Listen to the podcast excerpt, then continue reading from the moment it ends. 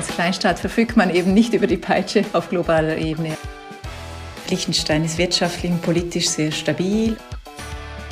Inzwischen haben wir mehr Arbeitsplätze als Einwohner. Wir produzieren zum Beispiel in Deutschland auch Pizza. Wir wollen ein klares Zeichen setzen, um den Multilateralismus zu stärken.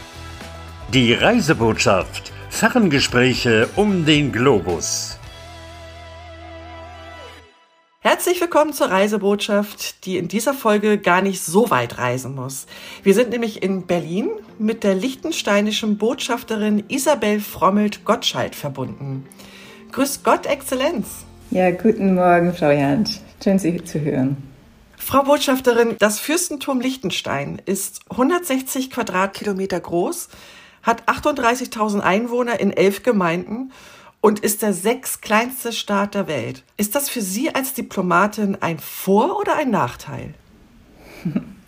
Aufgrund meiner Erfahrung ist es beides. Wenn es darum geht, sich schnell und auf breiter Flur Gehör zu verschaffen, ist es sehr anspruchsvoll im Konzert der, der großen und der politisch und wirtschaftlich sehr mächtigen Player.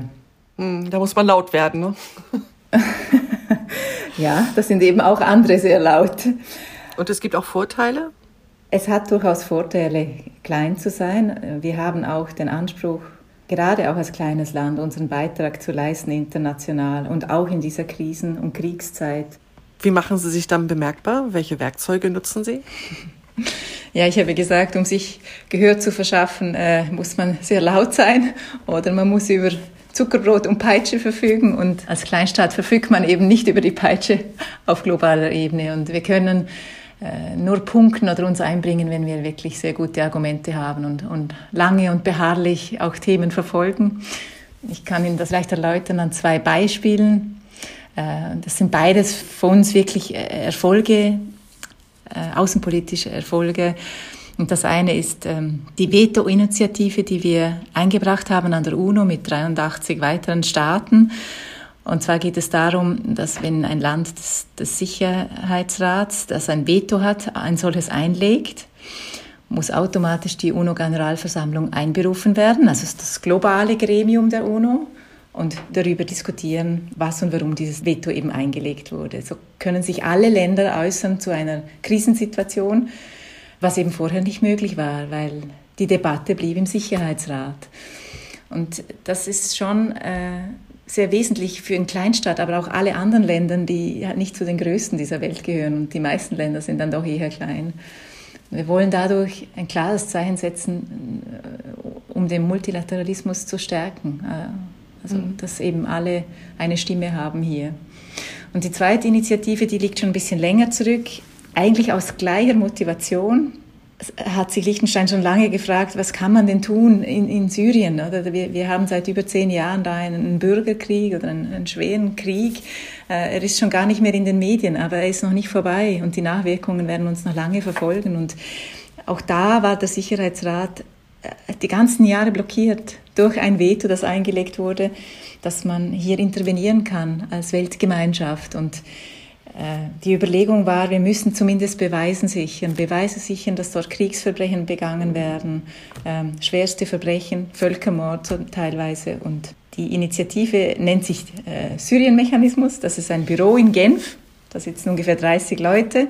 Die haben einen Keller voll Material inzwischen schon gesichert. Das sind Zeugenaussagen, das sind Fotos, das sind ähm, äh, Berichte mit, mit Opfern, die heute auch oft in unseren Ländern leben.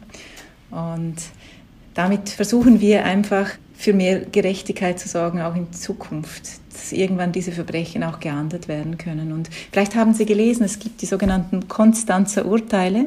Da wurde gestützt auf das Weltrechtsprinzip erstmal ein Urteil gesprochen gegen einen syrischen Folterer. Und da sind Beweise dieses Mechanismus äh, zur Verfügung gestellt worden. Also sie, äh, die Gerichte in Konstanz konnten darauf zurückgreifen. Das ist ein, äh, ebenfalls ein großer Erfolg, wenn man in dieser Thematik von Erfolg sprechen kann. Ja, ja, eine wichtige Arbeit, ja. Und das ist ähm, eine Ländergemeinschaft oder das ist nur Liechtenstein, die das machen? Nein, das sind immer Ländergemeinschaften. Also das sind immer mehrere Länder, die wir an der UNO gemeinsam äh, die wir sozusagen gewonnen haben, um gemeinsam diese Initiative vorwärts zu bringen. Das beginnt meistens mit, mit ein paar wenigen, die dann, das sind dann so die like-minded, die, die, die gleichen Ideen haben und die gleichen Wünsche. Und dann versucht man von dort aus äh, dann eben auf allen Kontinenten und allen Regionen Unterstützer zu finden. Und das sind dann sehr, sehr viele eben, 120 oder 130 gewesen jetzt, ja. Und das war aber eine Initiative von Liechtenstein, die das angestoßen ja, hat. Ja, die begann mit unserer Initiative. Toll. Ja. Großartig. Es ist als Botschafterin eines kleinen Landes, auch in Deutschland, auch wichtig, nicht nur die Interessen zu vertreten. Also es ist äh, auch sehr wichtig, erstmal aufzuklären, aufzuzeigen, wie lange wir schon eigenständig sind, unsere Souveränität aufzuzeigen, unsere Eigenheiten zu erklären. Und vor allem geht es auch darum, äh, unsere Einbettung in Europa und auf globaler Ebene zu erläutern an ganz vielen Stellen. Sind Sie da auf einem guten Weg oder ist da noch viel zu tun? Mit der Einbettung? Nein, ich, die, die Einbettung, die ist sehr gut gelungen. Wir sind seit äh, über einem Vierteljahrhundert sind wir Teil des EU-Binnenmarkts. Wir sind Mitglied beim Europäischen Wirtschaftsraum zusammen mit Island und Norwegen. Und wir sind wirklich äh, überzeugte Europäer, äh, teilen diese Wertegemeinschaft, teilen äh, die, die, Stärken und auch, auch, Schwächen des Binnenmarkts. Aber wir sehen, dass, äh, dass Europa hier alternativlos ist, also dass wir nur als, als Ganzes irgendwie bestehen können im Konzert der ganz großen Mächte. Und sind deshalb, wie gesagt, ein sehr starker Befürworter der europäischen Integration auch. Man ahnt ja auch gar nicht, hinter welchen großen Firmennamen das Fürstentum steckt und wer da alles bei den Großen mitspielt. Wie ist das entstanden? Also das eine ist unsere Wirtschaftsgeschichte, die wirklich so ein bisschen was von einem, von einem Aschenputtel, äh, von einer Aschenputtelgeschichte hat. Äh, wir sind von einem äh, doch sehr armen Agrarstaat innerhalb von 100 Jahren zu einem sehr modernen Industriestandort herangewachsen, also innerhalb von zweieinhalb Generationen wahrscheinlich. Und inzwischen haben wir mehr Arbeitsplätze als Einwohner. Und das begann sicher mit der Zollunion mit der Schweiz 1923. Anschließend konnte sich gerade das Kleingewerbe sehr gut äh, entwickeln, äh, wenig bürokratische Hürden auch und es kam rasch zu Mittelbetrieben und eben in manchen Fällen auch zu Global Playern, von denen wir heute einige vorzuweisen haben. Dazu gehört Hilti, aber ich würde sagen, da gehört auch Hoval dazu. Ich kann jetzt nicht alle einzelnen nennen, aber wir haben eine Firma, die beschäftigt sich mit Heiz- und Lüftungstechnik, äh, die zum Beispiel den Buckingham Palace heizt ähm, und auch im Vatikan ist. Äh, wir haben auch Neutrik, wir haben äh, Unaxis in Balzers. Alles Firmen, die mit Nischenprodukten wirklich weltweit erfolgreich sind. Und da habe ich natürlich die europäische Einbettung erwähnt, weil äh, der liechtensteinische Heimat viel zu klein ist. Also seit jeher mussten Firmen, die erfolgreich sein wollten, äh, über längere Zeit, mussten sich nach außen orientieren, äh, nicht nur an internationalen Standards, sondern mussten auch sehr innovativ sein und flexibel. Und das einerseits für Europa, aber natürlich auch global auf internationaler Ebene. Mhm. Ja. Was einfach mit der Größe des Landes und vor allem der Einwohnerzahl zu tun hat? Ja, natürlich mit der Größe ja. des Landes, ja. Und der, man kann als Industrie oder als großes Unternehmen nur, nur überleben, wenn man natürlich auch Absatzmärkte hat. Wir sind äh, deshalb auch Mitglied äh, bei der Welthandelsorganisation WTO. Wir ähm, sind über die EFTA-Mitgliedschaft. EFTA, das, ist, das sind die, die vier äh, Länder Schweiz, Liechtenstein, Norwegen und Island. Wir sind in einem Verbund, äh, in dem, mit dem eben Freihandelsabkommen ausgehandelt werden. Also ganz ähnlich oder sozusagen auch parallel zur EU. Wir haben hier über 30 äh, Abkommen schon abgeschlossen, um uns eben auch Absatzmärkte international, global zu sichern. In Berlin sind Sie natürlich ganz viel in den Wirtschaftsfragen unterwegs. Wie sind denn die Wirtschaftsbeziehungen zu Deutschland? Ja, die sind sehr eng, die Wirtschaftsbeziehungen. Ähm, Deutschland ist einer der wichtigsten Handelspartner für uns, ganz klar. Wichtigstes Herkunfts- und Produktionsland für unsere Waren, die Waren, die in Liechtenstein produziert werden. Deutschland ist auch gehört auch zu den drei wichtigsten Exportnationen für all unsere Industrieprodukte. Deshalb sind sie also aus industriepolitischer Sicht äh, wirklich sehr, sehr gut und eng. Das gilt auch für die ausländischen Direktinvestitionen. Also Liechtenstein investiert sehr hoch und gut in Deutschland. Und vielleicht so äh, für einen Überblick, wir haben 30 Auslandsniederlassungen in Deutschland und das sind immerhin 10.000 Mitarbeitende, die wir hier beschäftigen. Und das ist eben, wir haben vorher schon erwähnt, dass, äh, dazu gehört Hilti, Hoval, äh, Hilkona und auch Malbuner. Also wir produzieren zum Beispiel in Deutschland auch äh, Pizza.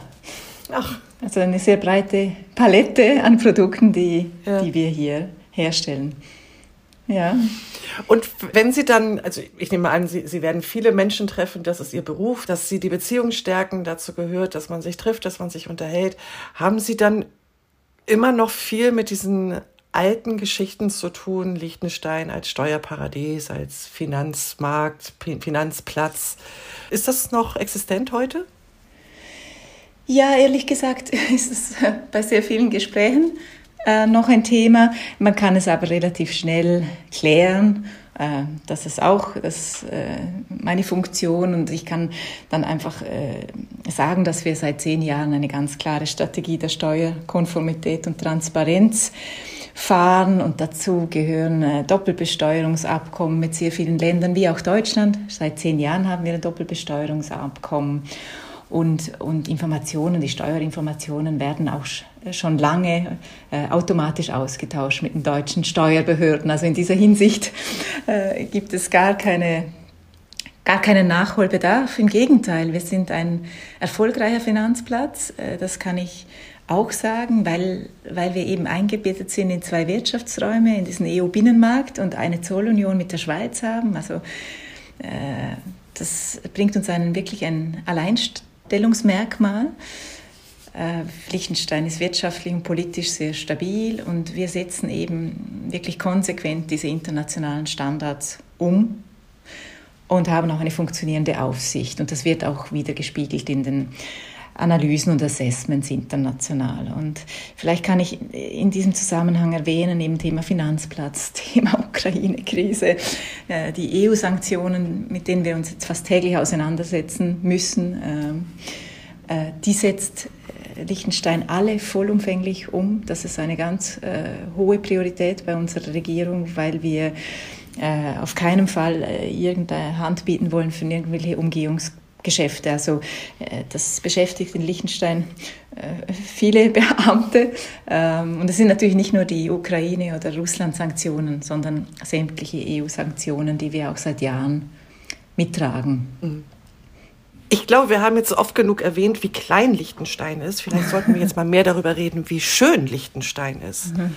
Wenn Sie einen Fremden treffen, wie beschreiben Sie Ihre Heimat?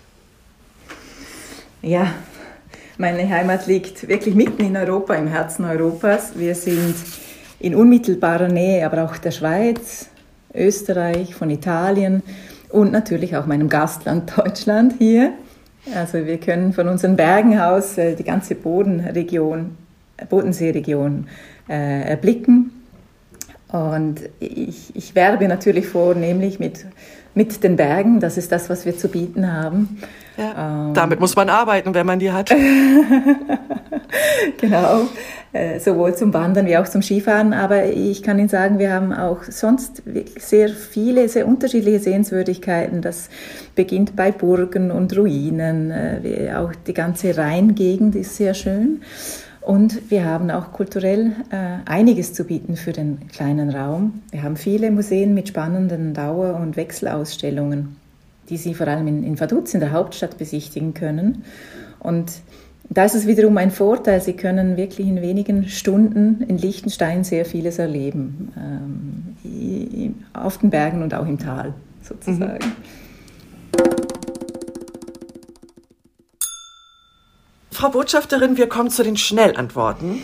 Ja. Und um in kurzer Zeit mehr über Sie und Ihre Heimat zu erfahren, habe ich hier ein paar Fragen vorbereitet und bin gespannt auf Ihre kurzen Antworten. Welche Sprachen sprechen Sie? Ja, ich spreche Deutsch sozusagen. Also Muttersprache ist ein liechtensteinischer Dialekt. Wir lernen alle Deutsch in der Schule. Äh, für, meine, für einige ist es tatsächlich schon eine Fremdsprache. Ich hoffe bei mir nicht mehr so stark. Ja, und dann Englisch, Französisch, äh, Spanisch und Portugiesisch. Welches ist in Liechtenstein Ihr Lieblingsplatz? Ich glaube, ich habe zwei Plätze, die mir besonders gefallen. Das ist einerseits ähm, eine Anhöhe oberhalb von Triesenberg, der höchsten gelegenen Gemeinde, die, die heißt Gaflei. Von dort hat man wirklich einen wunderbaren Blick auf das ganze Land, auf das Rheintal und in die Weite. Und der zweite Ort ist entlang des Rheinufers. Kann, da kann man radeln oder spazieren und, und, da kann man wirklich auch die Seele baumen lassen und auch die Landschaft wirklich äh, sehr gut genießen. Was ist typisch für Liechtenstein? Welches Andenken sollte man sich kaufen? Ich denke, ich sollte hier keine Werbung machen, aber wir haben äh, im Vaduz in, in der Hauptstadt ähm, einen kleinen Laden, äh, der nennt sich Hoi-Laden. Hoi ist äh, unsere Anrede und dieser Laden hat ganz originelle Produkte, schöne, äh, auch lustige und aber wirklich auch nützliche Produkte, die äh, mit Liechtenstein-Bezug, wo das Logo irgendwo drauf ist. Und den kann ich wirklich sehr empfehlen. Und haben Sie ein Liechtensteiner Lieblingsessen? Das habe ich tatsächlich. Das ist äh, auch wahrscheinlich unser Haupt- oder das Nationalgericht. Das sind Kässpätzle. Wir essen äh, die Spätzle mit einem besonderen Käse, der wird nur in Liechtenstein hergestellt. Und das essen wir mit Apfelmus und Salat. Welches Motto hilft Ihnen in schwierigen Situationen? Chancen und Gelegenheiten in jeder Schwierigkeit zu erkennen. Und dafür eben die nötige Flughöhe für die Weitsicht und den Mut bewahren. Wie geht es Ihrer Familie in Berlin? Ja, meiner Familie geht es gut hier. Den zwei kleinen Kindern, die sind ganz gut integriert in Kita und Schule, denke ich mal. Natürlich sind ihre Wurzeln liechtensteinisch und es ist mir auch ein großes Anliegen, dass sie meine Sprache, die Muttersprache, auch weiterhin sprechen und lernen. Sie tun das halt ausschließlich mit mir, aber das ist mir sehr wichtig. Äh, auf der Gegenseite sind sie wahrscheinlich, gehören sie zu den jungen Liechtensteiner und Liechtensteinerinnen, die sehr, sehr gut Deutsch sprechen. ähm, Mit ja, Berliner Kotterschnauze, oder? Äh, genau, das kommt dann manchmal durch. Da versuche ich gegenzuhalten. Es ist allerdings eine ziemliche Herausforderung. Ja, und wo wir wieder am Anfang sind, auch bei den Vor- und Nachteilen. Also natürlich äh, hat das Leben in einer großen Stadt wie Berlin Vorteile und Nachteile. Und es ist eine unglaublich spannende, pulsierende Stadt. Äh, es ist sehr viel los. Jetzt kommt es auch wieder hoffentlich nach Covid. Ähm, und wir nutzen diese Chancen auch hier, auch als Familie. Und äh, andererseits muss ich aber auch zugeben, dass uns die Natur direkt vor der Haustüre zwischendurch schon sehr fehlt. Ja, einfach eben mhm. die Skier, die Skier einpacken und losfahren. Ähm, ja, das, das fehlt uns hier in Berlin. Ja, ja gerade Skifahren ist natürlich für Menschen, die aus den Alpen kommen, dann woanders leben wirklich hart. Das, ja, das also ich, ich. im Prinzip von meinem Elternhaus kann ich tatsächlich meine guten Schuhe anschnallen und, und loslaufen. Und wenn ich immer weiterlaufe, ende ich auf einer Bergspitze. Also das. ich habe gelesen, dass es einen berühmten Skifahrer Frommet gibt. Ja. Den, Oder gab. Den, den gab es, ja. Es gab sogar zwei. Es war ein, ein, ein, ein Brüderpaar, ja. Genau. Sind das Verwandte von Ihnen? Ja, weitaus. Nicht direkt, aber wir, wir sind, über zwei, drei Ecken sind wir auch verwandt, ja. Und, äh, und da gab es auch mal die Skifahrer Hanni und Andi Wenzel, auch ein Geschwisterpaar. Die waren in den 80er Jahren sehr, sehr erfolgreich. Wir sind heute noch stolz darauf. Ist Ihr Mann auch in Berlin? Der ist auch in Berlin, ja. Wie hat er sich das Leben in Berlin eingerichtet? ja, mein Mann äh, arbeitet an der Uni Liechtenstein. Das heißt, er ist teilweise auch in Liechtenstein und leitet dort ein Zentrum für Philanthropie. Man kann das natürlich auch teilweise auch aus Berlin heraus machen. Also forschend und lehrend ist er tätig. Das heißt, er pendelt dann hin und her. Ja, genau. Frau Frommet, welche Projekte stehen denn noch in der Zukunft für Sie an in Berlin? Also ich gestehe, ich komme irgendwie erst langsam aus dieser Covid-Phase heraus und, und ich merke, dass ich sowohl privat wie auch beruflich erstmal einfach wieder mehr Begegnungen suche, mehr, mehr Begegnungen wünsche mit, mit Freunden, eben einerseits, aber eben auch, auch beruflich, äh, wieder mehr Menschen treffen, zusammenkommen und auch das Reisen. Das Reisen hat mir sehr gefehlt. Also ich denke, das sind die, die mir wichtigsten Pro Projekte derzeit, ja. Welches Land möchten Sie denn noch unbedingt kennenlernen? Ach, da kann ich mich nicht festlegen. Es sind einfach zu viele und zwar auf allen Kontinenten. Also wenn ich die Möglichkeit hätte, würde ich auch gerne auf allen Kontinenten längere Zeit leben. Also ich, deshalb habe ich auch diesen Beruf gelebt. Ja. Ähm, Liechtenstein hat leider nicht so viele Botschaften auf der Welt. Ja. Ne? Was, was, was käme für Sie da noch in Frage dann? Was wäre da noch möglich?